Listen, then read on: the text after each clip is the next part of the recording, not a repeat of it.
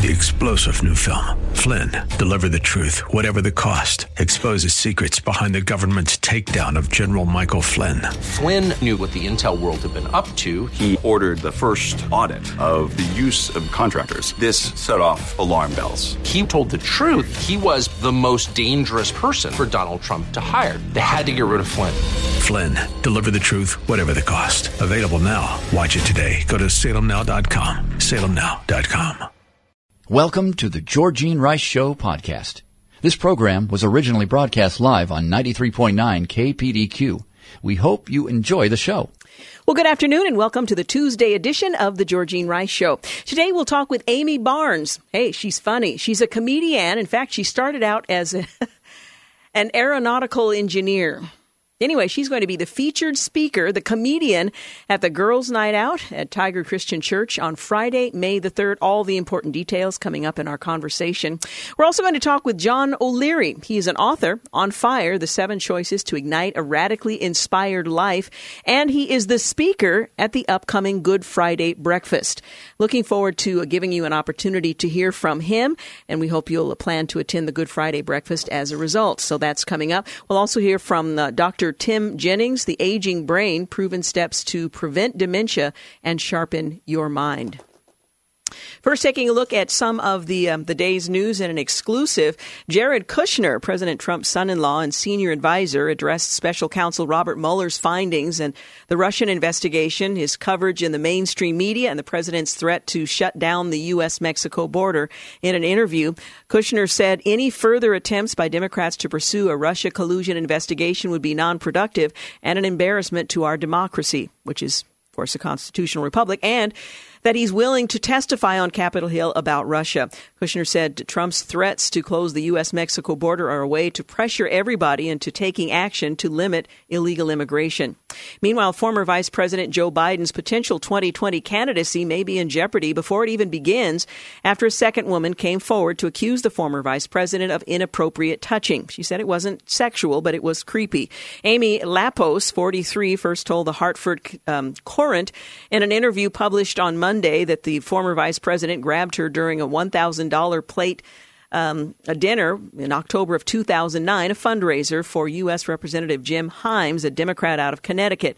Lapos, who was working as an aide for Himes at the time, said Biden's actions weren't sexual, but that he did grab her. Her accusations came on the heels of a similar claim by former Nevada Lieutenant Governor candidate Lucy Flores, who said Monday she'd still vote for Biden over Trump despite her claims. And a House Judiciary Committee, uh, Democrats are preparing subpoenas seeking the release of special counsel, excuse me, Robert Mueller's full report from the Justice Department. Harvard Law professor Alan Dershowitz says Attorney General William Barr isn't legally required to make the report public at all. Dershowitz used the shoe on the other foot test to demonstrate that the Trump administration doesn't have to comply with the Democrats' demands. A conference featuring eight prominent twenty twenty Democrat presidential hopefuls kicked off in Washington, D C on Monday with a fiery rallying cry of fugitive cop killer Jamal Watkins. Vice President of Civic Engagement at the N double A C P began by telling the audience at the We the People conference that he would invoke the words of Assata Shakur, a k a. Joanne Chesimard, who was convicted of the nineteen seventy-three murder of a New Jersey state trooper when she was in the Black Liberation Army. She has been in Cuba ever since.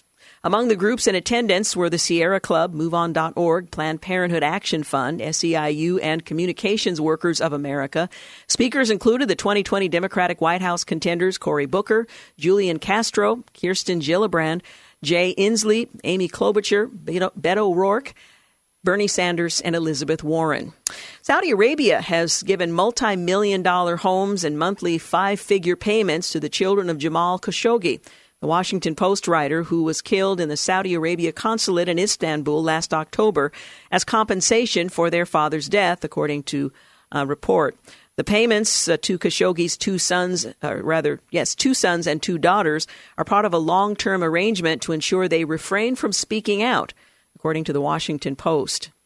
And the installment of an immigration czar, why they choose that word, I'll I'll never know, is among the options being explored by the White House to coordinate illegal immigration matters. The czar Frontrunners are former Kansas State uh, Secretary of State, rather, Chris Kobach, and former uh, Virginia Attorney General Ken Cuccinelli. The details are scarce, but the Associated Press notes that the Trump's uh, administration focus on immigration had touched on numerous government agencies, including the Departments of Homeland Security, Health and Human Services, Defense and Justice, and not all of those departments are always on the same page. The czar would presumably help cultivate better camaraderie.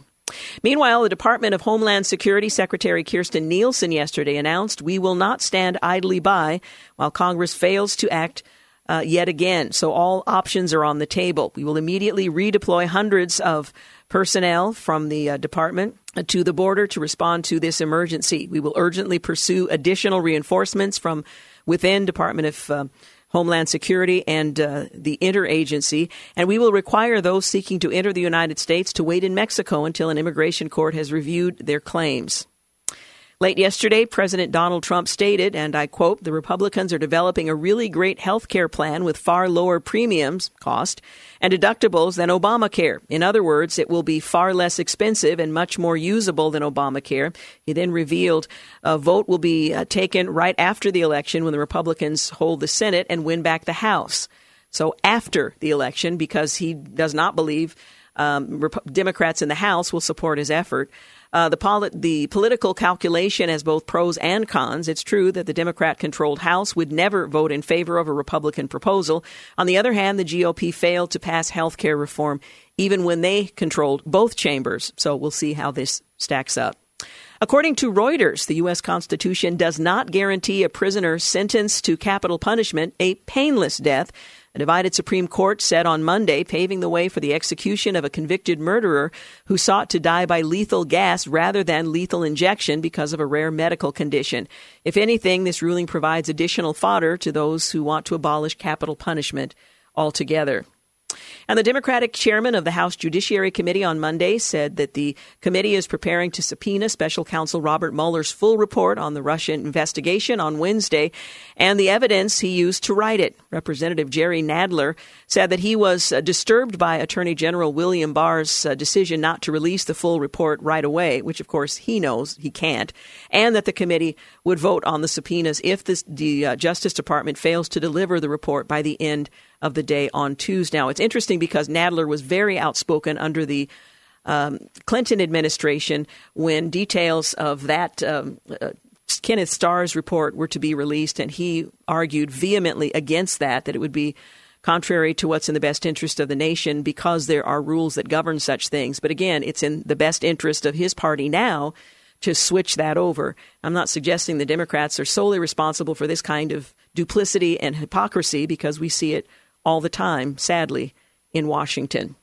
All right, we're going to continue taking a look at uh, what's going on in headlines around the country in just a few moments. But I do want to uh, let you know that we're giving away, well, admission to the theater to see the movie Unplanned. It's in theaters now, and we'd like to give away a twenty-five dollars Fandango gift certificate for you to see that movie. Have a little bit to, you know, have a little snack or maybe bring another person with you. Uh, it's one of the most talked about films right now. Unplanned is the gripping true story of one woman's journey of transformation. We here at K P D Q, along with the Doctor James Dobson's Family Talk, are giving away a pair of tickets to see this powerful pro-life film. And we'd love to do that. Uh, give those uh, tickets away, the Fandango gift certificate, to caller number three. Again, caller number three. And the number to call, one eight hundred eight four five two one six two, eight hundred eight four five two one six two. You're listening to The Georgene Rice Show. You're listening to The Georgene Rice Show podcast. It's aired on ninety-three point nine K P D Q.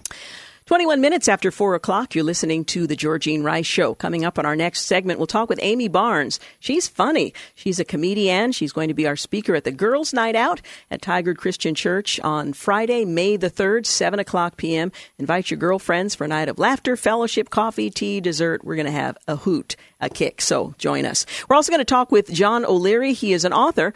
On Fire is the title of his book. And if you know anything of his story, you know how poignant that is. The seven choices to ignite a radically inspired life.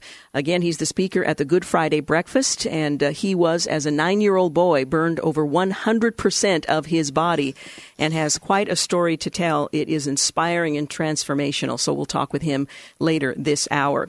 But back to the news. In twenty fifteen, the Center for Medical Progress put Planned Parenthood under immense scrutiny for revealing incriminating evidence discovered uh, via undercover videos, which included the harvesting of baby body parts.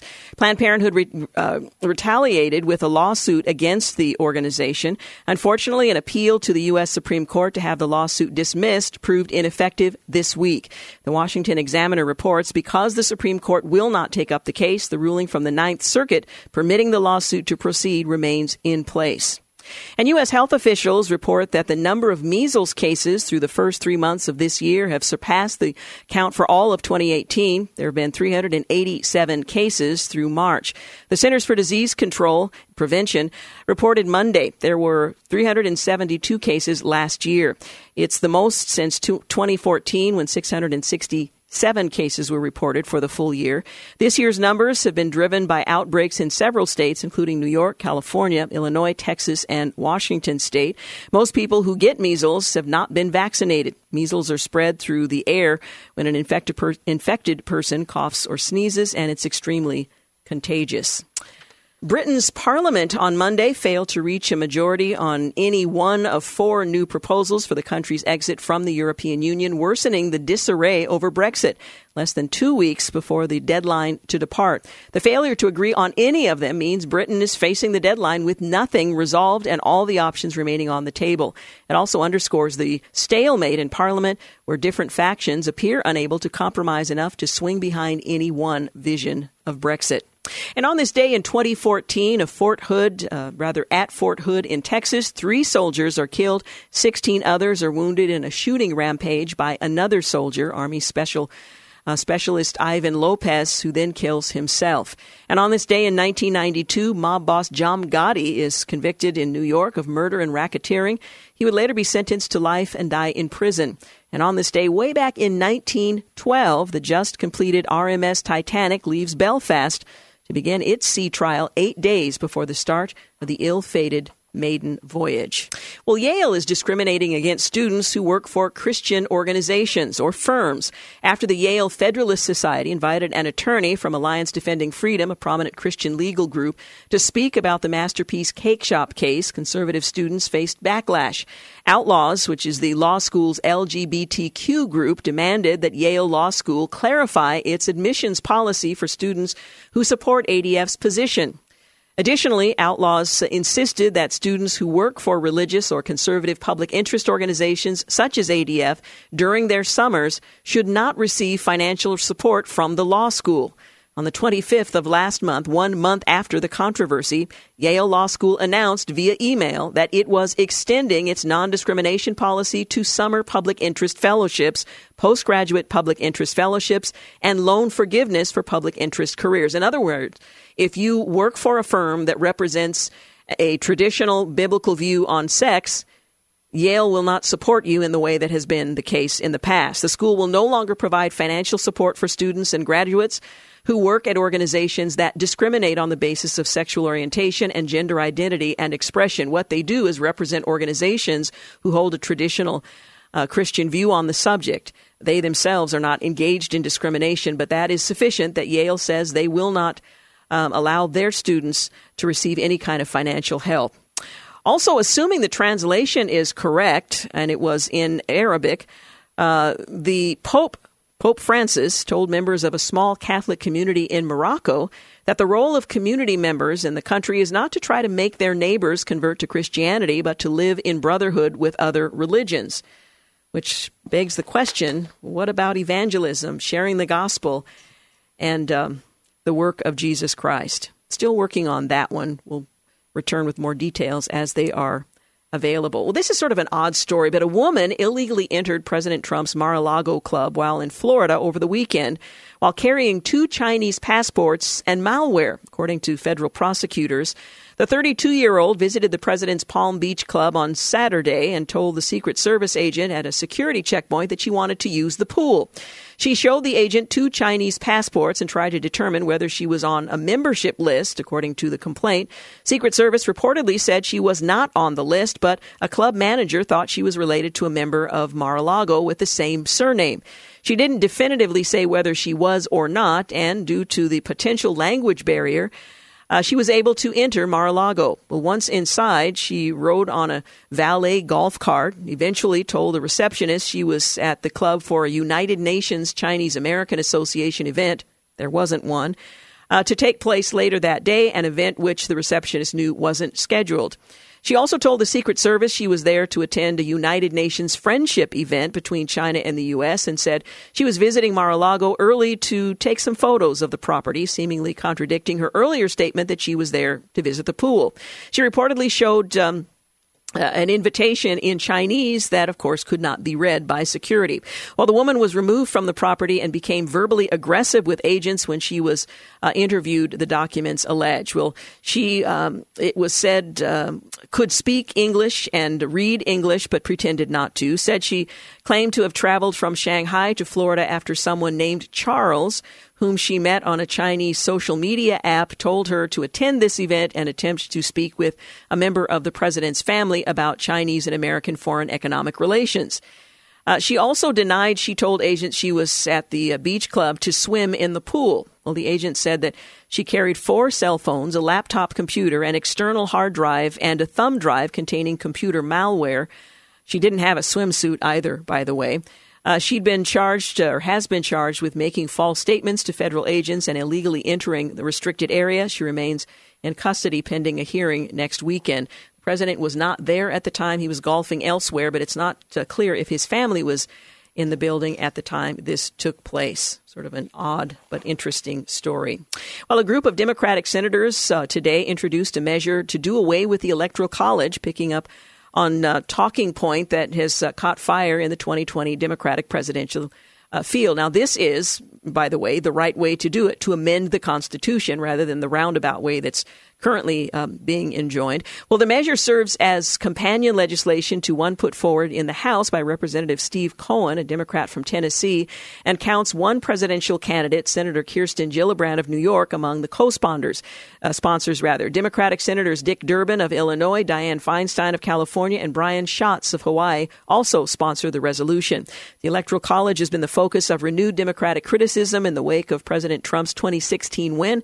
And while he defeated Hillary Clinton in the electoral vote, uh, he lost the popular vote by two point nine mil, uh, million ballots. By the way, this has only happened twice in the twenty-first century, and um, Abraham Lincoln would not have been president if it had not been for the Electoral College.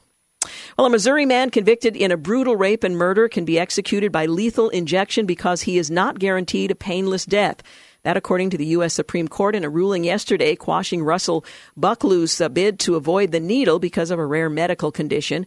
In the five four ruling, the Supreme Court granted Missouri the right to proceed with the execution protocol.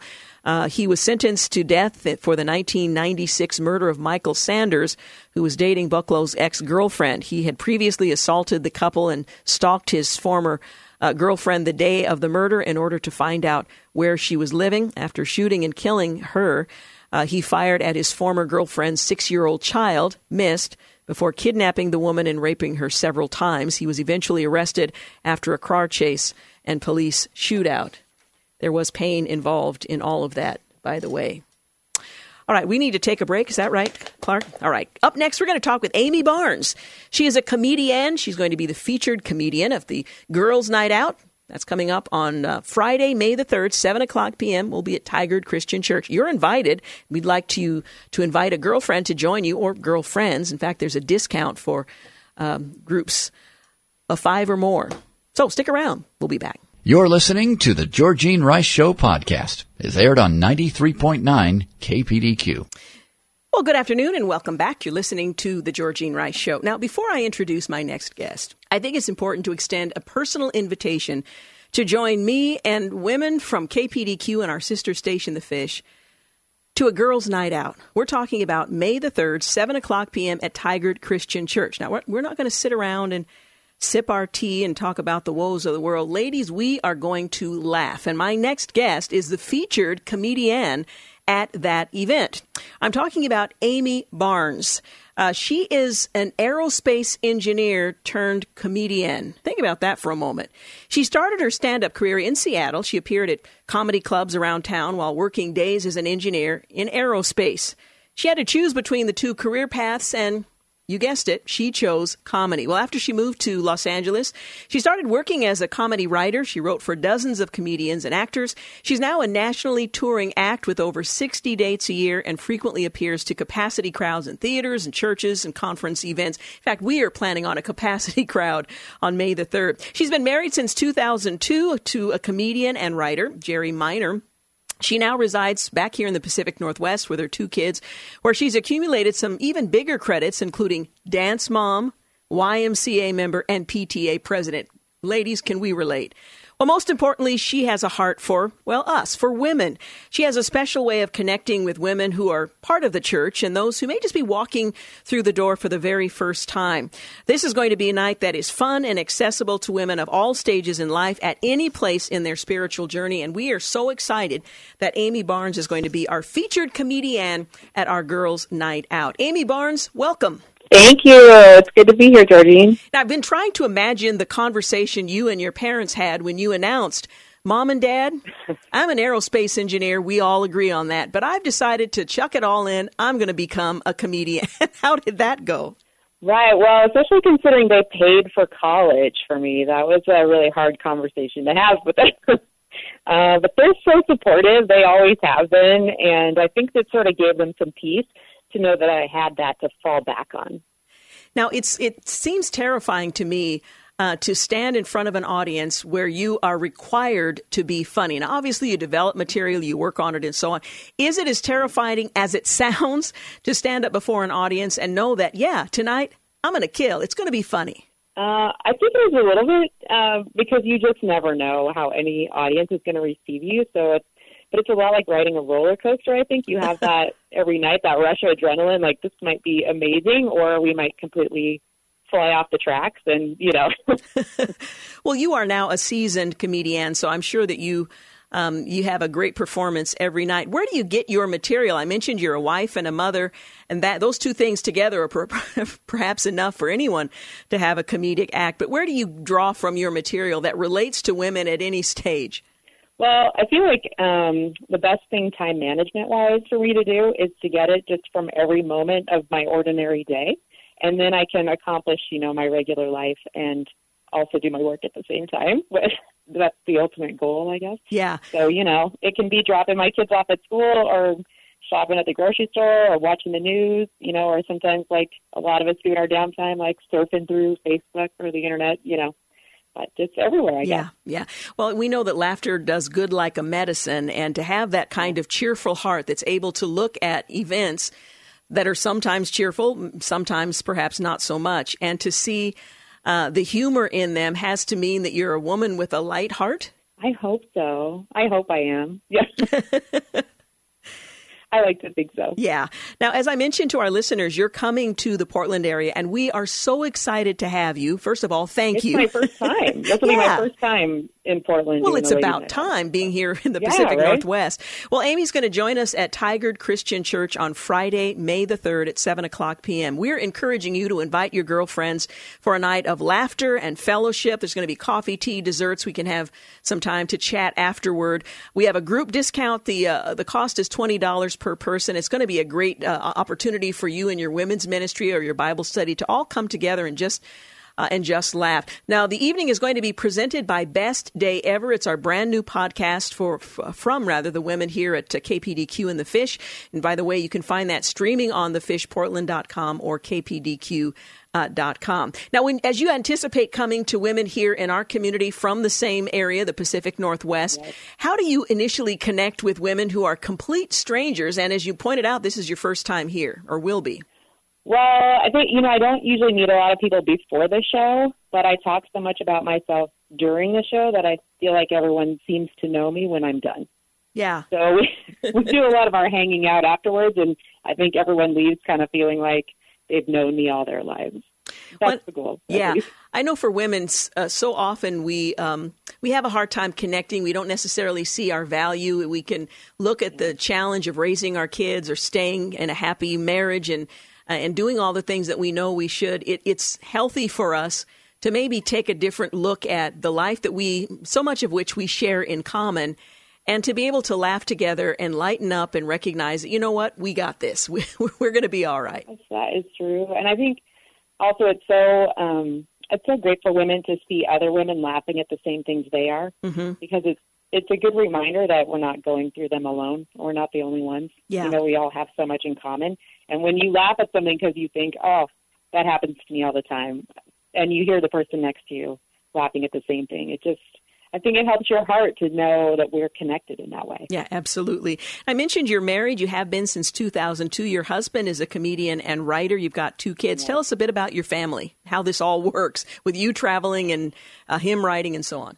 Well, um, I, you know, God just makes it work. Every year is a little bit different, and I'm so grateful for the way it all kind of pieces together, and I get to spend so much time with my kids. So I typically only travel um, maybe four or five days a month total. And a lot of those times, like last weekend, I was in Indianapolis and I took the kids with me. So we were all together. So I try to be away from them as little as possible. And especially when I'm doing women's night out events, I almost always, and sometimes it doesn't work out, but I almost always bring my daughter. She's thirteen years old, and I just think it's so, so great for her to be with me and be with all these great women and um, be encouraged in that way as much as we can. So, so far, so good. Yeah. How does your family feel about being uh, providing the material for so much of your comedy? Well, you know, I try to be really careful about that, and you'll probably notice when you see the show that I don't really make a lot of um, humor of them. It typically is me as their mom or me as the wife that I'm laughing about, not anything specific that they're doing. Uh, I feel like it's hard enough, you know, to have a mom who's a comic, and especially when you have a teenage daughter, you know, I don't want, I don't want to make her the object of it. I don't, I feel like uh, she might move away and not come home. That sounds like the right approach to trying to keep the family together, right, and keep your career yeah. um, going. Once again, we're talking about Girls Night Out with uh, comedian Amy Barnes. We're going to be at Tigard Christian Church on Friday, May the third, seven o'clock p.m. We're encouraging you to bring your girlfriends. Don't come by yourself, although you're welcome to do that. It's going to be a night of laughter and fellowship. Coffee, tea, dessert. The cost is twenty dollars. There's a group discount for five or more. You might consider uh, making this an event for your women's ministry group, maybe your Bible study. And uh, we're just going to come together, whether you are in the faith or you're just thinking about the faith, or you know somebody who might feel comfortable coming to this kind of an event that isn't quite ready to come to Sunday morning service. This is a great opportunity for us to come together as women, to laugh together, encourage one another, and just uh, be reminded of how much we share in common. And um, I, I think just be encouraged. The event is presented by Best Day Ever. It's a brand new podcast for women from the ladies of uh, The Fish and K P D Q. You can find it streaming at the fish portland dot com or k p d q dot com. Well, Amy, we are so excited to have you um, come. And let me just give you an opportunity to close by extending an invitation to the women who are listening right now. All right. Well, I am really excited to be there for my first time, my first Ladies Night Out event at Tigard Christian Church. I'm excited for you all to come. I hope you will invite somebody. Um, don't come alone. Bring a friend. Bring four friends and get a group discount. I promise you we will have so much fun, and you will leave with something to talk about for the weeks to come. So I hope to see you there on May third. Well, Amy, again, thanks so much for taking the time to talk today and for coming Absolutely. to Portland on May the third. We're looking forward to it. Thanks, Georgene. Thank you so much. I've already started kind of rehearsing. You know, when you laugh so hard, sometimes your face hurts. So I'm even now I'm starting to rehearse how to laugh for a, a period of time without the uh, muscles in the face seizing up. So you might want to do that uh, too. Again, for more details, you can go to k p d q dot com and uh, find out uh, how to register. And f- again, for groups of five or more, there's a five dollars per ticket discount. So take that into account.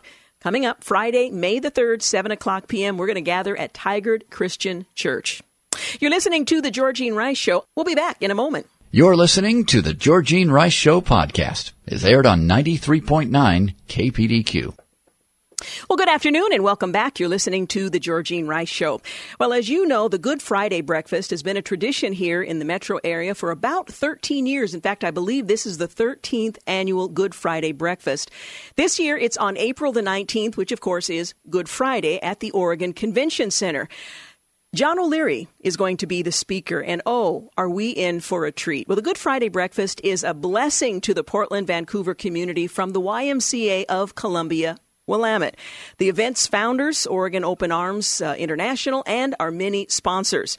We're inviting you to join us for a morning centered on a community in prayer, encouragement, and reflection. And our keynote speaker, John O'Leary, uh, is going to be someone that will uh, inspire and challenge you. It was in nineteen eighty-seven that Mister O'Leary was a curious nine-year-old boy. He was playing with fire and gasoline, two things that shouldn't go together. He created a massive explosion in his home and was burned over one hundred percent of his body. He was uh, given a one percent chance to live. Well, this epic story of survival was first showcased in a book that was authored by his parents, Overwhelming Odds. It was published in two thousand six. Uh, that book uh, first invited John to embrace his miraculous recovery and to share it with the world. And oh, has he shared it with the world. John inspires nearly seventy-five thousand people at one hundred plus events every year. He speaks to companies and organizations all across uh, several industries. His emotional storytelling, his unexpected humor and authenticity make each of his presentations truly transformational. And that's what we're looking forward to. John's first book, On Fire: The seven Choices to Ignite a Radically Inspired Life, was a number one national bestseller. It's been translated into twelve languages. John Live's inspired, uh, or I should say John's live inspired podcast is a top twenty for business on iTunes and Inc magazine. His online community is about two hundred thousand strong. He considers his greatest success to be his marriage and the four children that he and his wife Beth uh, parent, and his relationship with friends and family. And we are delighted to welcome John O'Leary to the Portland metro area for the Good Friday breakfast, but I am delighted to welcome John O'Leary, I believe for the first time, right here on K P D Q. Welcome. Georgene, it is the first time, and anytime I have a bad day, I'm going to hit replay on what you just said right there, and I'm going to have a much better day afterwards. I, I really appreciate that introduction. Oh, well, you are so welcome, and again, we are excited that you're coming to Portland for the Good Friday breakfast. Now, for listeners who aren't familiar with you, I gave sort of the Reader's Digest version of the event that right. changed your life in nineteen eighty-seven, but help fill in some of the blanks so people understand why your story is so inspiring Uh, to those of us who have had the opportunity to hear it. You know, Georgene, I think, oddly enough, maybe one of the reasons it's so inspiring is because it's told in such a manner where it has very little to do with the guy writing about it or talking about it. I I, uh, I never dreamed in, in my wildest imagination that one day I would be presenting or speaking or writing. I'm a, a pretty soft-spoken guy, kind of an introvert, still clamor for the limelight. And after I got burned, that story you shared a moment ago, I never told anybody what happened to me for almost two decades. Mm-hmm. So I went through the vast majority of my life not talking about what happened to me, but actually trying to cover it up and trying to pretend as if it had never happened. And then God's grace showed up in a mighty way, and my mom and dad wrote a little like pamphlet basically about what happened to me, and it went viral. And, and then people would say, John, you know, would, would you share that story with our team or our organization or our class? And I just said yes. And I think in that faithful yes, this little boy that lacked confidence and lacked a clear voice and, and fully discerning what the story was. And yes, it involves fire, and yes, it involves being burned and amputations and skin graft and recovery, but it really involves grace, and it really involves yeah. surrendering to God's will, because it's about something much larger than you can ever imagine for yourself. You know, for many of us, we've experienced a tragedy in life, and that has kept us in a position where we are unable, maybe unwilling, but unable to move forward. And what you've just described is, it says a lot about the grace and provision of God, that he would choose the worst thing that happened to you in life uh, to transform the lives of others, as you in boldness stepped forward, contrary to your natural bent, right. kind of the introvert, and share that story with others. It really is remarkable. Well, and, and to a degree, that's what we celebrate on Good Friday. This tragedy turned triumphant. Mm. We all clamor for Sunday. I mean, we all want Easter. We're an Easter people. But the reality is, in this nation, in this world, in our marketplace, in our, our species, the only way to get through uh, to Sunday is through the cross. It's through enduring the pain, the struggle, the adversity of Friday. And uh, yes, I get the opportunity of sharing a little bit of my story, but my gosh, we have example after example throughout our course of history. Saint Paul, Peter, broken guys who were called by God for a purpose bigger than they imagined for themselves. Absolutely. I had the opportunity to watch the video that was made that included pictures of you as that young little boy who has burned over one hundred percent of his body. And I'm telling you, it, it took my breath away. It was so difficult to see you as that child uh, at nine years old. I knew the outcome, but at that time it wasn't clear. The doctors were very certain that you were not likely to survive the night, let alone Um, survive for a, a long period of time. And then to see you now and to hear the words of inspiration that you um, that you offer, it really is a testimony of God's goodness and his grace and his provision. Uh, and I love the way you tell that story. Well, and I love the way God chose to tell that story. He used a pretty broken down nine-year-old kid who, like you heard on the front side of your wonderful introduction, Georgene, played with fire and gasoline. Like, I used free will, and it harms me. I had no idea what happened, but but it was my choice. And yet, even though I caused that, God redeemed that. And th- this is true with fire and gasoline at age nine, but it's also true as we age with addictions and mm-hmm. challenges and, and crossword words and mistakes we've made. But we've got to lean back into our faith. We've got to say yes to his will in our lives. And we've got to recognize at the end of the day, it's really not about us. So um, a lot of my story that I that I love kind of bragging on are how these humble servants step into this little boy's world. And he's got no skin. It's one hundred percent burned. There's no chance of survival.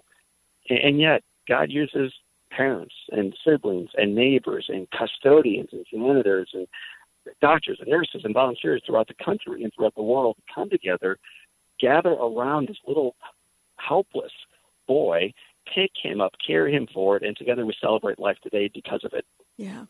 We're talking about the upcoming Good Friday breakfast. It's the thirteenth annual uh, event here in the Portland metro area. It's April the nineteenth, which, of course, is Good Friday. And as has always been the case at the Oregon Convention Center, and John O'Leary is going to share his powerful story.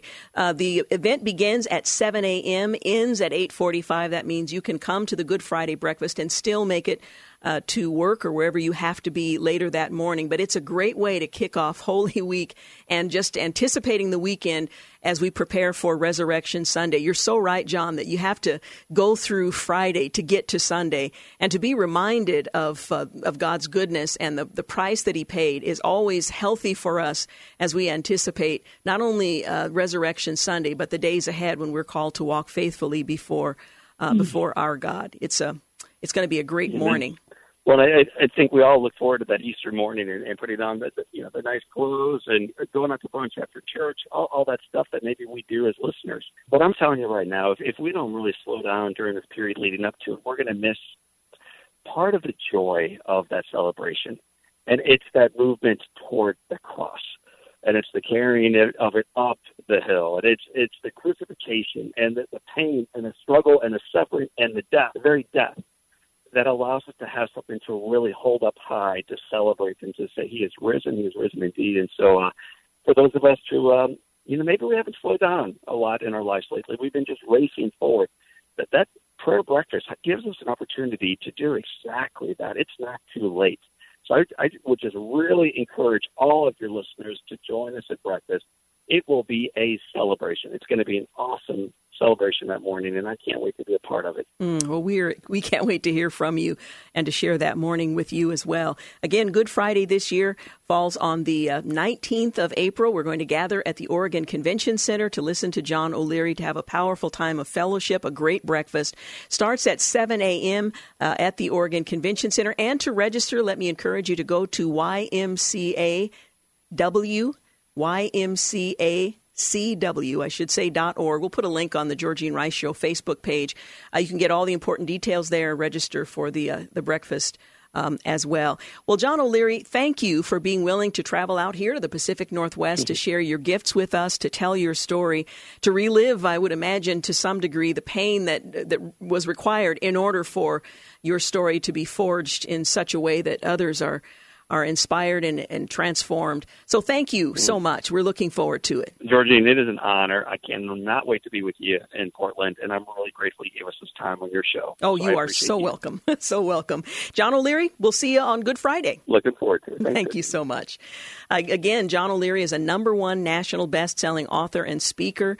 Uh, Dave Ramsey, who has a company, and uh, they often feature inspirational speakers, he says this of John O'Leary. He says, my company gets to hear from some of the country's best speakers, and my friend John O'Leary is one of the best we've ever had. Don't miss John's message. He will change your life. And again, that's Jay, uh, Dave Ramsey, New York Times bestselling author in his own right, nationally syndicated radio host and financial advisor.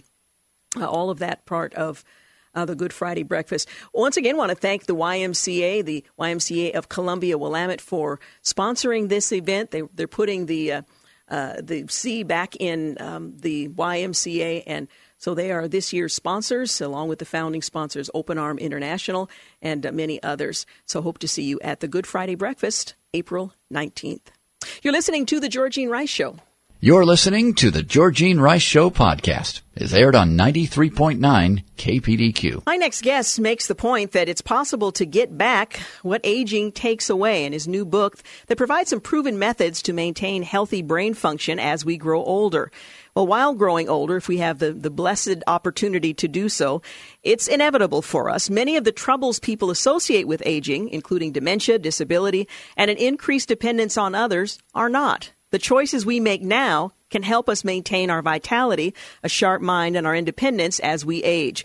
Well, in his new book, The Aging Brain: Proven Steps to Prevent Dementia and Sharpen Your Mind, a psychiatrist and master psycho, let me get this right, psychopharmacologist, my guest, Doctor Timothy Jennings, he uses his years of experience and up-to-date scientific research to provide readers with a simple, easy-to-use guide that can use uh, they can use to avoid disease, promote vitality, prevent dementia, and late-onset Alzheimer's. Doctor Jennings' book not only helps individuals to maintain their brain and body health throughout their lives, but the action step or uh, steps are proven to help prevent progression toward dementia, even in those who have already shown mild cognitive impairment.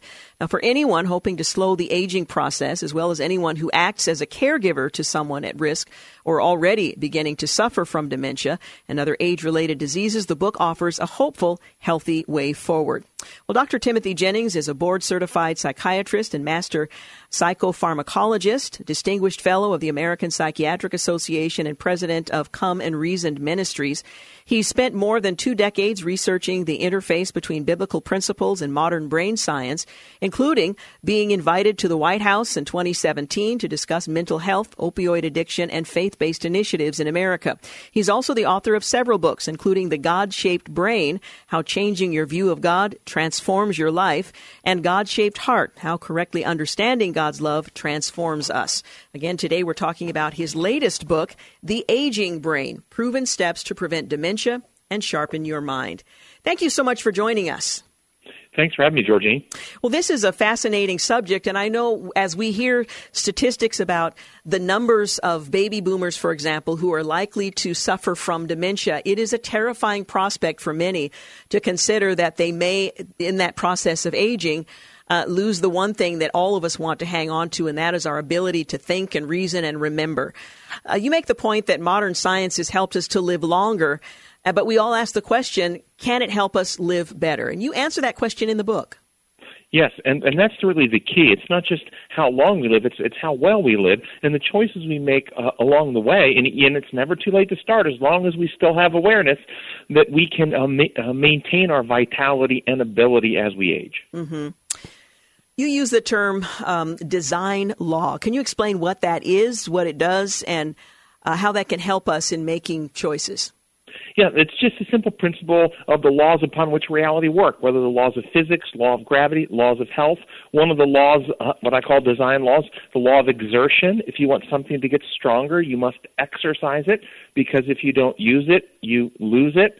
And that's not just for muscles, but ner- our brain circuits as well. You want stronger math ability? You've got to work problems. Stronger musical skill? You've got to practice your instrument. You want to stay sharp cognitively? Well, one of the things that has been shown to be beneficial is new learning. So you stay engaged and learn through life and never stop learning something new. That actually turns on genes that make proteins to keep our brain healthy. We all have heard of or, or might know someone who was brilliant, had a brilliant career. Maybe it's early onset Alzheimer's, and that, that diminishing capacity strikes them uh, suddenly. They seem to be lifelong learners. They seem to be uh, using their minds in ways that you would expect would preserve their capacity, uh, but it doesn't always work that way. Is it always possible for us by exercising our cognitive ability, by working our mind, if you will, that we can avoid or slow down the process of, of dementia or, for that matter, Alzheimer's? Okay, you used the term early onset Alzheimer's. In, in the medical jargon, early onset Alzheimer's would be a familial form, runs in families, and it happens in our forties or fifties. The late onset Alzheimer's starts after age sixty-five, and that is really lifestyle related, and it accounts for ninety-five percent of all mm. the Alzheimer's cases. And the underlying pathway that seems to drive uh, Alzheimer's disease, the late onset form, is chronic inflammation that drives insulin resistance in the brain. Uh, and anything that would cause that can cause Alzheimer's dementia. Uh, keeping our brain active is one of the things that can help protect us. But if we have a sedentary lifestyle, we eat uh, high sugar, high fried food, very unhealthy diet, uh, driving inflammatory cascades, high obesity, and so forth, these factors will still drive us towards Alzheimer's dementia, even if we stay lifelong learners. You know, I'm just learning um, more and more about inflammation, and we tend to think the joints, it affects the joints, but inflammation is a chronic It can be a chronic condition that affects far more, and you've made reference to it. Can you explain what that inflammation is? Because we have a very limited exposure to it or understanding of what that means and the implications when we have it throughout the body that can im- include the brain. So inflammation is a body's response to either infection, the normal, the normal, we have this inflammatory cascade built into our body. So if you get a cold, the flu, an infection of some kind, or an injury, then your body, its immune system responds by releasing a, a very complex orchestra of chemicals in our body that are designed to attack the organisms and kill those organisms or to help the body repair itself after injury. And so in those states, what we experience is we can experience a, a rise in body temperature, fatigue, malaise, fogginess of thinking, loss of appetite, and that's symptoms of an inflammatory cascade happening in our body during an acute situation. And as the infection clears or the wound heals, then that goes away and there's really no long-term negative consequence. However, anything that we there, there are things we can do in life that can kick up that same inflammatory cascade in our body when there is no infections to fight uh, or no wounds to heal, and then that those inflammatory factors then will actually cause damage to our body tissue over time, particularly causing insulin resistance, which then uh, drives a cascade of events in the brain that contributes to Alzheimer's disease. How does our life experience change how our body and our minds work? So uh, our, our brains are in a constant state of flux. It, we're never static. It's always changing based on our life experiences, what we watch, the things we read, the relationships we engage in, the beliefs we hold. New pathways are forming, old pathways are pruning. And so if we make healthy healthy choices, then we provide our brain with the resources it needs to maintain its health. If we make unhealthy lifestyle choices, then the brain will actually suffer as well as the rest of the body health suffers uh, if we if we do those things. So it really is about the, the decisions we make. A simple example, uh, looking at people sixty-five years of age and older who started walking regularly, twenty-five to thirty minutes a day, five days a week, found that there was growth in the part of the brain where new memories take place that was measurable in an M R I scan of two percent, which reversed two years of aging. Their brain looked two years younger just from regular walking. So there is an activity or an intervention one can do to help um, maintain vitality and actually give health to our brain. Mm. Now, these improvements that you're describing, is this required when we're quite young and it's built into our lifestyle over a long period of time? Or can an individual who's already, say, in their early sixties or mid-sixties begin to incorporate those kinds of activities and experience the same kinds of benefits? So anytime you engage the healthy um, interventions, you will get benefit from them. Uh, anytime you do unhealthy activities, you will get damage from it. Uh, if you've gone to a high school reunion and you've looked around at the crowd and you identify those individuals who maybe were the party hardy kind of individuals and have that hard life, you look around at and you recognize they've aged faster than people who have lived a more healthy lifestyle. And so if we start younger, yes, we'll have benefits to carry on to, as we age, but even if we start in middle age or in our sixties or seventies with exercise, uh, healthy dietary patterns, and so forth, we will still gain benefit. All right, we're going to take a quick break, but we'll continue our conversation. We're talking about a fascinating book, The Aging Brain, Proven Steps to Prevent Dementia and Sharpen Your Mind. My guest is Doctor Timothy Jennings. You're listening to The Georgene Rice Show. We'll be back in a moment. You're listening to The Georgene Rice Show podcast. It's aired on ninety-three point nine K P D Q. Continuing my conversation with Doctor Timothy Jennings, he's the author of The Aging Brain, among other books, Proven Steps to Prevent Dementia and Sharpen Your Mind. In the book, he covers the history of aging, oxidative stress and aging, lifestyle and aging, pathological aging, and offers very practical insight into how we can preserve the strength and our capacity to use our minds um, over the course of aging. Now, uh, Doctor Jennings, what are telomeres and what role do they play in the aging process? So telomeres are the end caps on our chromosomes. When uh, cells divide, like if you get a scratch on your skin and you see your skin slowly repairs itself, those cells are dividing to repair the damage of the injury, and cells that just wear out in our body will be replaced. And as cells divide, the uh, nucleus of the cell where the chromosomes are will copy itself so that each cell of the new cells will have a copy of that library of information.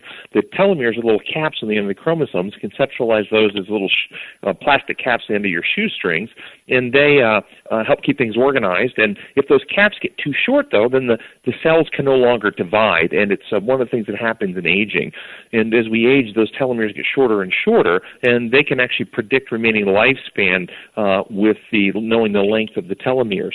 Things that will uh, accelerate telomere shortening would be conflict, hostility, violence, uh, being raised in a violent home or situation, or uh, conflict, war-type situations, uh, a sedentary lifestyle. Things that um, will help lengthen telomeres would be um, a plant-based diet high in beta-carotene, like the uh, carrots and um, squash and things like that, and uh, and exercise. So what we eat can have a significant impact on that. Even if we're in a, a an environment where uh, we're facing the kinds of challenges you just described, will that help? Food? So anything that's healthy will help, but of course you, it can be mitigated if we're doing a lot of healthy things. For instance, you eat very healthy diet, but then drink a gallon of vodka with each meal. You know, the vodka is going to going to be working against the healthy diet you're eating. So there's a balance and uh, trade-off there. But yes, any healthy thing you bring to bear is going to pay benefits, but depends on how severe the damage is that you're inflicting on yourself with other causes. What role does weight um, play in uh, in aging and how our bodies respond to the process?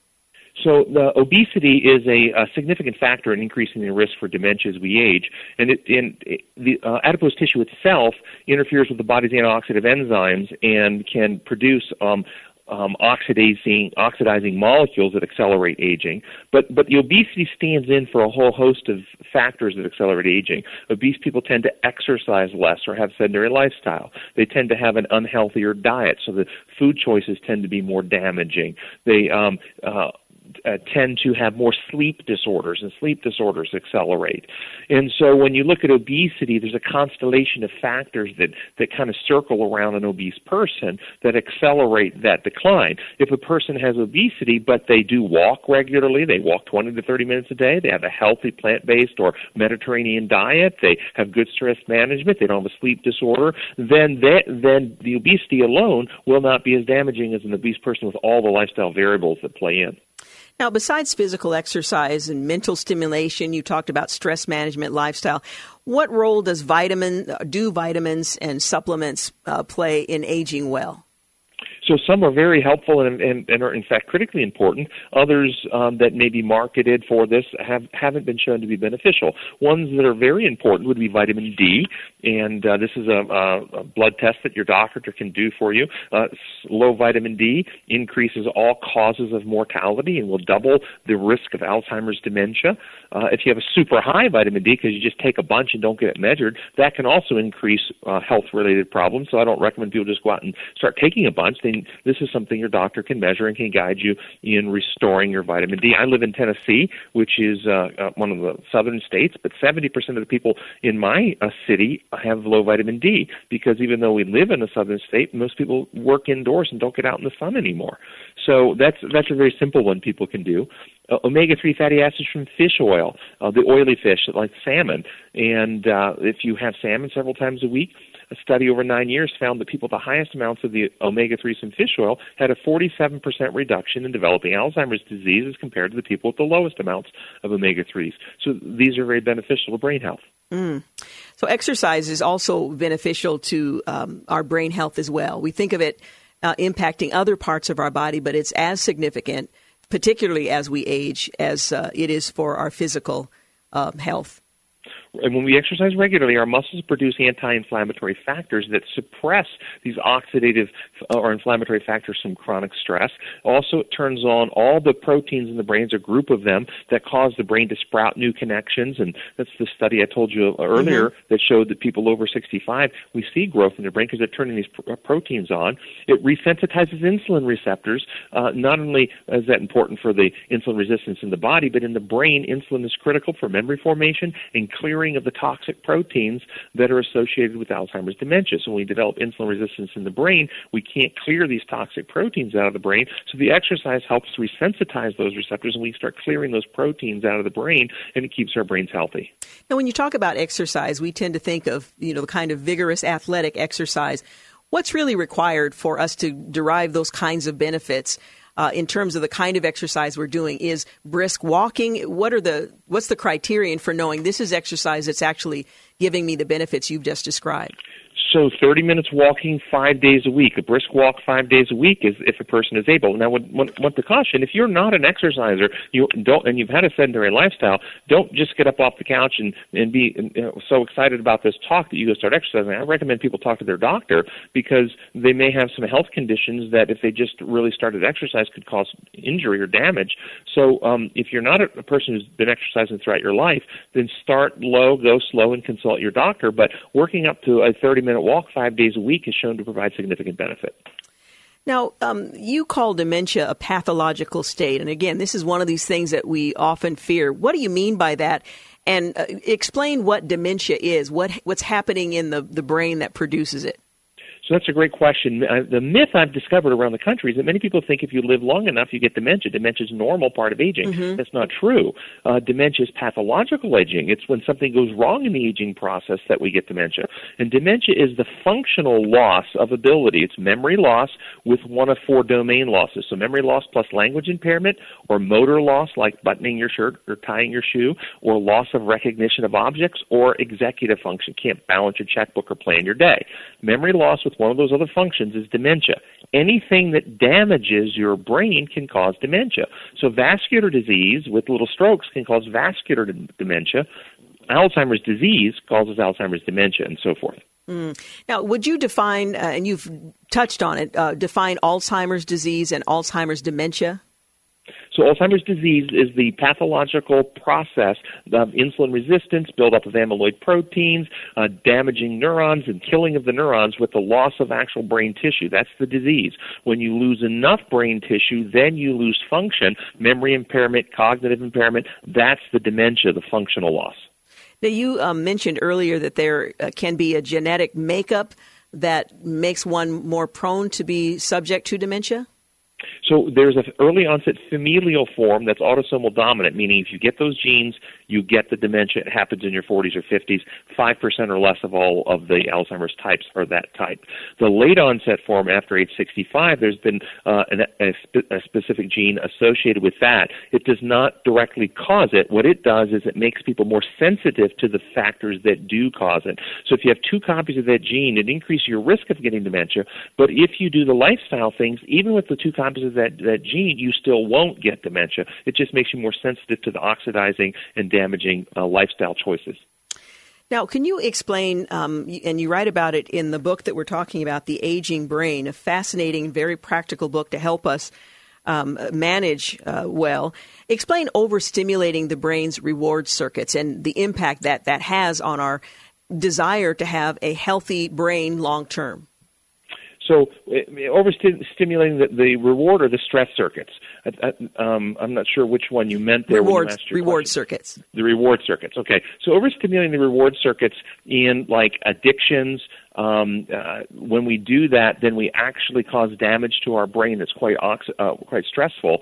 And um, this would be um, people who uh, use illicit, illicit substances or pornography or um, heavy alcohol use. This overstimulating of the reward circuits, we then lose um, normal pleasure and normal um, uh, things that would normally cause us pleasure don't cause us pleasure, and life becomes very blah and bland for us. And then we uh, lead down the pathway of, of seeking more and more of the toxic stimulation to try to get some pleasure out of it. Now, there's a dispute between alcohol being either healthy or unhealthy. Can you give us a scientific explanation uh, as to which is accurate, or perhaps which elements of each view is ha- accurate? So bottom line, ethanol, the actual alcohol, has no health benefits at all. But um, the studies on wine have shown if you drink two glasses or less a day, you can get benefit, but it's not coming from the ethanol in the wine. It's coming from the polyphenols in the grapes that are used to make the wine. You get the same health benefits from grape juice. If you drink le- two glasses of wine a day or less, then the ethanol is not enough to cause enough damage to counterbalance the benefits from the polyphenols.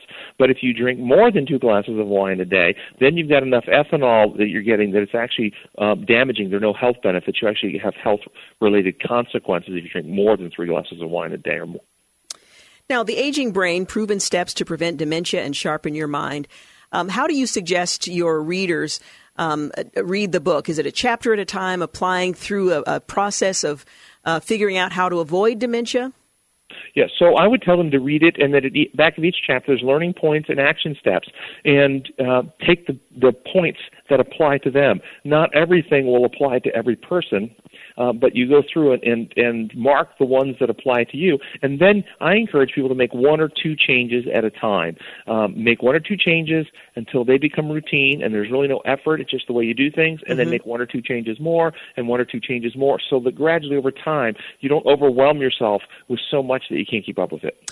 Well, Doctor Jennings, I thank you so much for talking with us today, and I really appreciate the book. Thank you, and thanks for having me, Georgene. You are so welcome. By the way, the book, uh, The Aging Brain, is published by Baker Books and should be available in bookstores. You're listening to the Georgene Rice Show podcast. It's aired on ninety-three point nine K P D Q.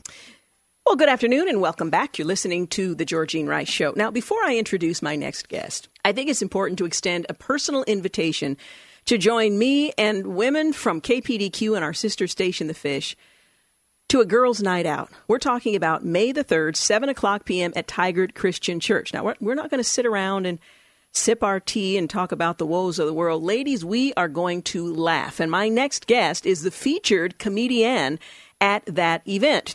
I'm talking about Amy Barnes. Uh, she is an aerospace engineer turned comedian. Think about that for a moment. She started her stand-up career in Seattle. She appeared at comedy clubs around town while working days as an engineer in aerospace.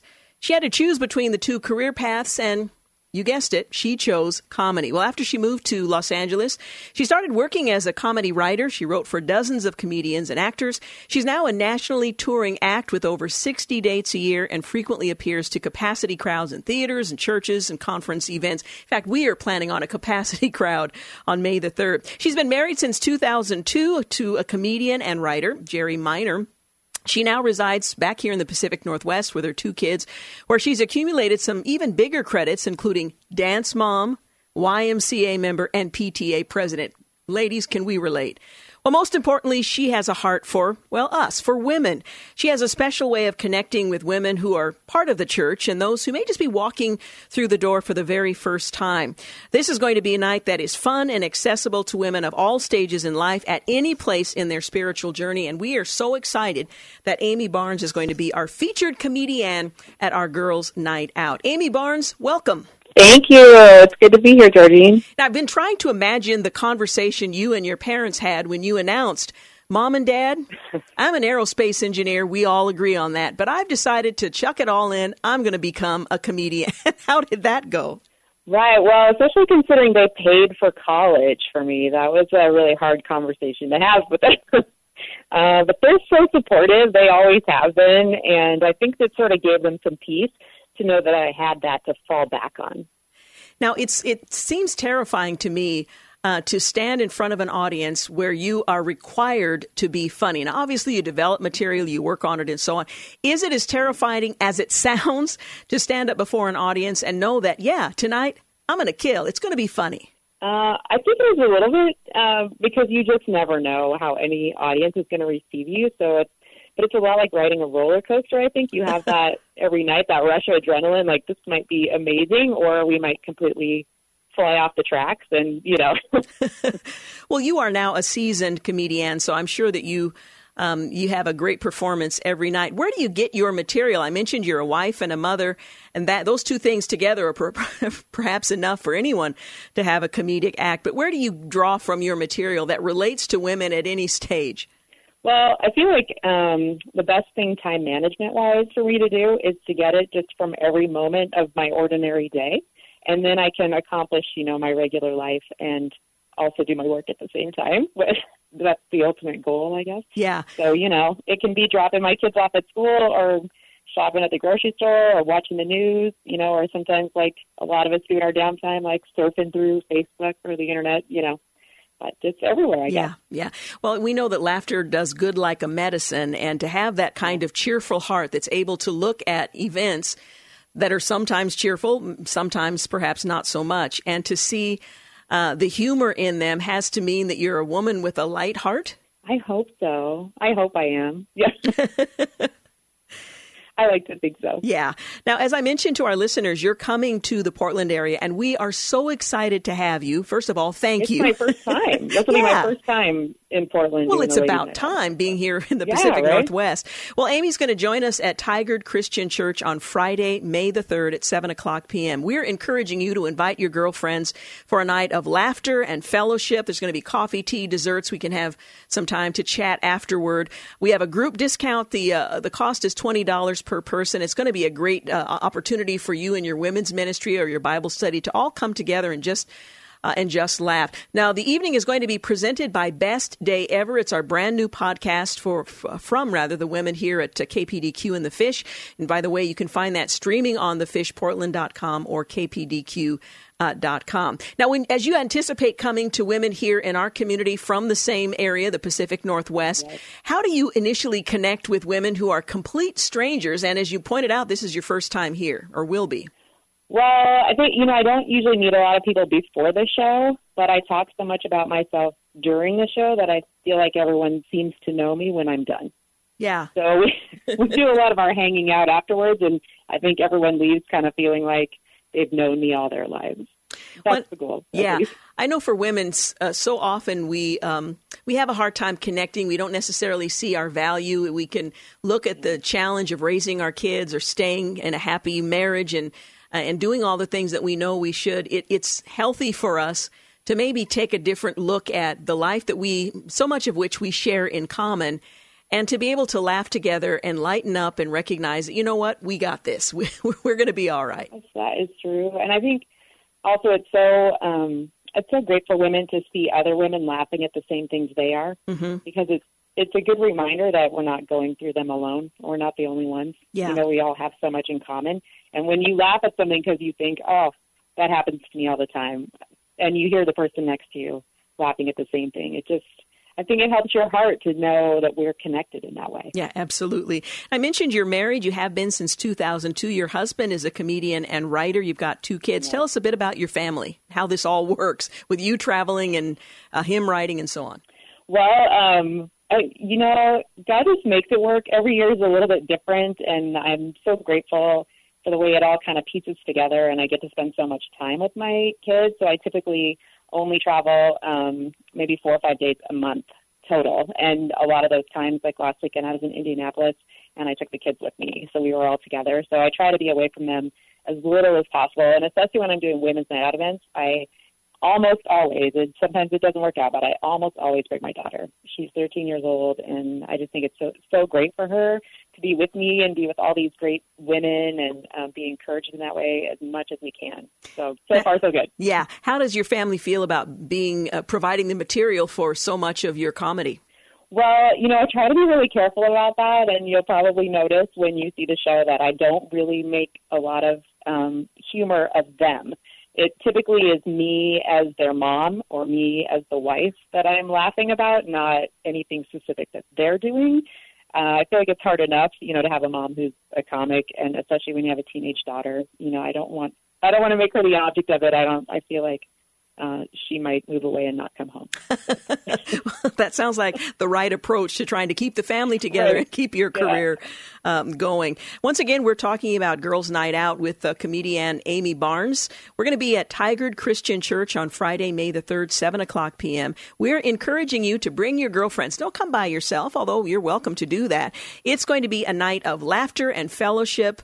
Coffee, tea, dessert. The cost is twenty dollars. There's a group discount for five or more. You might consider uh, making this an event for your women's ministry group, maybe your Bible study.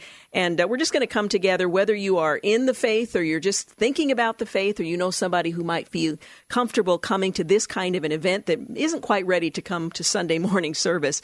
This is a great opportunity for us to come together as women, to laugh together, encourage one another, and just uh, be reminded of how much we share in common. And um, I, I think just be encouraged. The event is presented by Best Day Ever. It's a brand new podcast for women from the ladies of uh, The Fish and K P D Q. You can find it streaming at the fish portland dot com or k p d q dot com. Well, Amy, we are so excited to have you um, come. And let me just give you an opportunity to close by extending an invitation to the women who are listening right now. All right. Well, I am really excited to be there for my first time, my first Ladies Night Out event at Tigard Christian Church. I'm excited for you all to come. I hope you will invite somebody. Um, don't come alone. Bring a friend. Bring four friends and get a group discount. I promise you we will have so much fun, and you will leave with something to talk about for the weeks to come. So I hope to see you there on May third. Well, Amy, again, thanks so much for taking the time to talk today and for coming Absolutely. to Portland on May the third. We're looking forward to it. Thanks, Georgene. Thank you so much. I've already started kind of rehearsing. You know, when you laugh so hard, sometimes your face hurts. So I'm even now I'm starting to rehearse how to laugh for a, a period of time without the uh, muscles in the face seizing up. So you might want to do that uh, too. Again, for more details, you can go to k p d q dot com and uh, find out uh, how to register. And f- again, for groups of five or more, there's a five dollars per ticket discount. So take that into account. Coming up Friday, May the third, seven o'clock p.m., we're going to gather at Tigard Christian Church. You're listening to The Georgene Rice Show. We'll be back in a moment. You're listening to The Georgene Rice Show podcast. It's aired on ninety-three point nine K P D Q. You're listening to the final segment of The Georgene Rice Show. I wanted to give you a couple of updates with regard to what's happening here uh, close to home. Uh, Portland is considering helping tenants with criminal uh, uh, records, criminal histories, in finding housing in the state. So the Portland City Council is working on this. This week, the council is debating an ordinance that would change how landlords screen their tenants. And one major component of the proposal is it makes it harder for landlords to deny a person's rental application based on older criminal convictions. Now, it limits the freedom of uh, property owners to determine whether or not they want to Um, make their property available to someone they might deem um, less desirable. But the city says, no, we're going to limit that capacity. It's the latest effort to reduce the stigma for people who've been incarcerated, and it's uh, controversial for a number of reasons. Well, Oregon gives landlords pretty broad latitude to refuse a rent, uh, refuse to rent rather, to a person based on their criminal history. But an ordinance that's before the city council this week would change that in the uh, city of Portland. The proposal is from Commissioner Chloe Udaly, who was elected on a platform of advocating for tenants' rights, so she certainly is living up to the promise she made. It would create new limits on how landlords can use a wide range of criterion that they've historically relied on to estimate the risks associated with a prospective tenant, like a person's income, credit history, criminal background. These are things that need to be taken into account, landlords would argue, in order to make a good decision about who is going to reside in that property, on that property. Well, advocates argue that these screening criteria, while they seem neutral, create barriers to housing, in particular for low-income tenants and people of color who are more likely to have been involved with the criminal justice system. They use these mechanisms. She, uh, I should say, Jamie um, Udaly's um, policy advisor points out they use these mechanisms in order to filter people out, and the people they end up filtering out are mostly people of color. Now, I don't know statistically if that's accurate or not, but that's her quote. Well, in Oregon, for example, African Americans are five times more likely than white people to have spent time in prison or in jail, according to the Sentencing Project. State law prevents uh, Portland from dictating specific screening criterion to landlords, so Um, Dumal found uh, a workaround. What our policy does, uh, Dumal says, is it sets up a two-track system.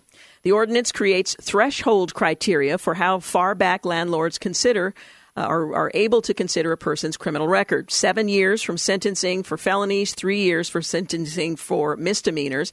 Landlords could adopt more restrictive policies uh, that look further back, but if they do, the ordinance requires them to take a much deeper look at each individual applicant's criminal history and consider mitigating factors. Now, that seems fair. It seems to me you might have wanted to stop there, look at the criminal history and consider mitigating factors. That seems Uh, fair. But Dumal says there's research to support the idea that as time goes by, the risk that a person with a criminal history uh, will reoffend drops. Uh, we feel very comfortable that we're not asking landlords to house anyone who is dangerous or will uh, present a, a risk to their properties. Well, that has been left to the judgment of landlords. Now the city wants to make that decision essentially for them, or at least restrict how that decision is made. Also, lawmakers uh, in Salem have voted to cut the Oregon kicker tax rebate by one hundred eight million dollars. Now, they can't withhold it uh, from taxpayers because that would require a vote of the people, but limiting the amount apparently is something they can do. I'm talking about House Bill twenty-nine seventy-five was passed by the Senate on Monday. It already passed the House. It's headed to Governor Kate Brown's desk. She has to decide whether to sign it into law. Well, Oregon's projected kicker tax rebate will decrease by one hundred eight million dollars under this bill passed by Democrats in the state Senate. The Statesman Journal reports that for individual taxpayers, that would translate to a fourteen point five percent reduction to their kicker rebate when they file their taxes in twenty twenty. Now, state economists um, most recently Uh, uh, that's according to the most recent revenue forecast. Well, House Bill twenty-nine seventy-five was passed by the Senate on Monday. It already passed the House. As I mentioned, it's on the governor's desk. She has to decide whether to move forward. Her deputy of uh, communications um, director, Kate um, Condayan, Uh, declined to say whether the governor plans to sign the measure or not. Well, in February, economists predicted the kicker would uh, reach seven hundred forty-eight point five million dollars. It represents the amount of taxes collected above and beyond what state officials projected they would take in before the start of the two-year state budget cycle. If the governor signs this legislation, it will be one hundred eight million dollars less than that original amount. And Friday was a key day in the Oregon legislature, with any bill not scheduled to have a work session now considered to be dead for the session, as the Oregonian first reported. Well, among them were a mix of um, gun control bills brought forward by student activists and the faith group Lift Every Voice. Now, others gained high-profile um, uh, notice through media coverage that advanced into social media interaction with readers and viewers. Governor Brown, Senate President uh, Peter Courtney, and House Speaker Tina Kotek can still revive these bills, but money measures are um, exempt from the Friday deadline as well. And they still could uh, suddenly reappear in the give-and-take moves of the second half of the twenty nineteen session. And yes, we're in the second half of this legislative session, with the Democrats holding a supermajority lock in the House and in the Senate. So Republicans may raise the alarm, but not necessarily raise enough votes to make a difference. Plus, there is the classic ploy as the session nears its end of the gut and stuff, as they call it, where a bill unrelated to a measure under consideration is added to it regardless. hoping that it will make its way through sort of and under a cloud. Well, Senate Bill five oh one uh, laid down the strictest gun control move that Oregon has seen. It limited magazines to five rounds, ammo purchases to thirty rounds a month, and tightened background checks. It also required safer gun storage. It was brought forward by the group Students for Change, who held rallies statewide and in Salem following a nationwide gun safety walkout after the Parkland, Florida mass shooting. There was also Senate Bill eight oh one. That bill engaged the public in a big way a week ago. It would have allowed schools to conduct gun safety classes for first graders, no real guns allowed. House Bill twenty-two fifty-one, introduced at the behest of the governor, limited assault rifles purchased to, the, uh, to those or by those age twenty-one and over, restricted gun access to minors, and stiffened access to guns for people convicted of domestic violence. And finally, Senate Bill eighty-seven. Um, ammunition purchases at gun shows would be limited to uh, those twenty-one and over. Also not making the cut were bills to create a voluntary do not sell secure database to alert sellers to purchasers with mental health alerts, one to allow reciprocal agreements with other states, concealed weapon permits, and one that allowed gun safety classes on campus. But there are several gun measures that are still alive and kicking in the Oregon legislature. Among them, House Bill twenty-five oh five, a bill that will require firearms to have trigger or cable locks and be stored in a secure container. That's still in play. House Bill twenty thirteen, that adds more spe- uh, specific to a twenty fifteen law that restricted access to firearms to those convicted of domestic violence. Uh, Senate Bill nine seventy-nine, uh, the Oregon State Police would be required to conduct a study on the reporting of unlawful firearms transfers and report back to the legislature in twenty twenty. And there are other high-profile bills that appear dead, but again, could be revived. House Bill twenty fifteen, the bill allows non-residents to get driver's licenses. Senate Bill seven lowers the blood alcohol uh, reading from zero point eight to zero point five to constitute drunk driving. House Bill twenty-seven fifty-eight, violators who pretended an animal was an assistant animal would be fined one thousand dollars. Love that one, but it appears to be dead. Senate Bill eight twenty-two called for mandatory free um, condom um, availability in public schools. It appears to be dead, but was very high profile. And finally, House Bill twenty-six eighty-three. This would have prevented landlords from charging an additional fee or rent for tenants with pets, which makes no sense at all if you know anything about pets in an apartment. But um, again, this appears to be all but dead in the Oregon legislature. Tomorrow on the program, we're going to talk with Matthew Barrett.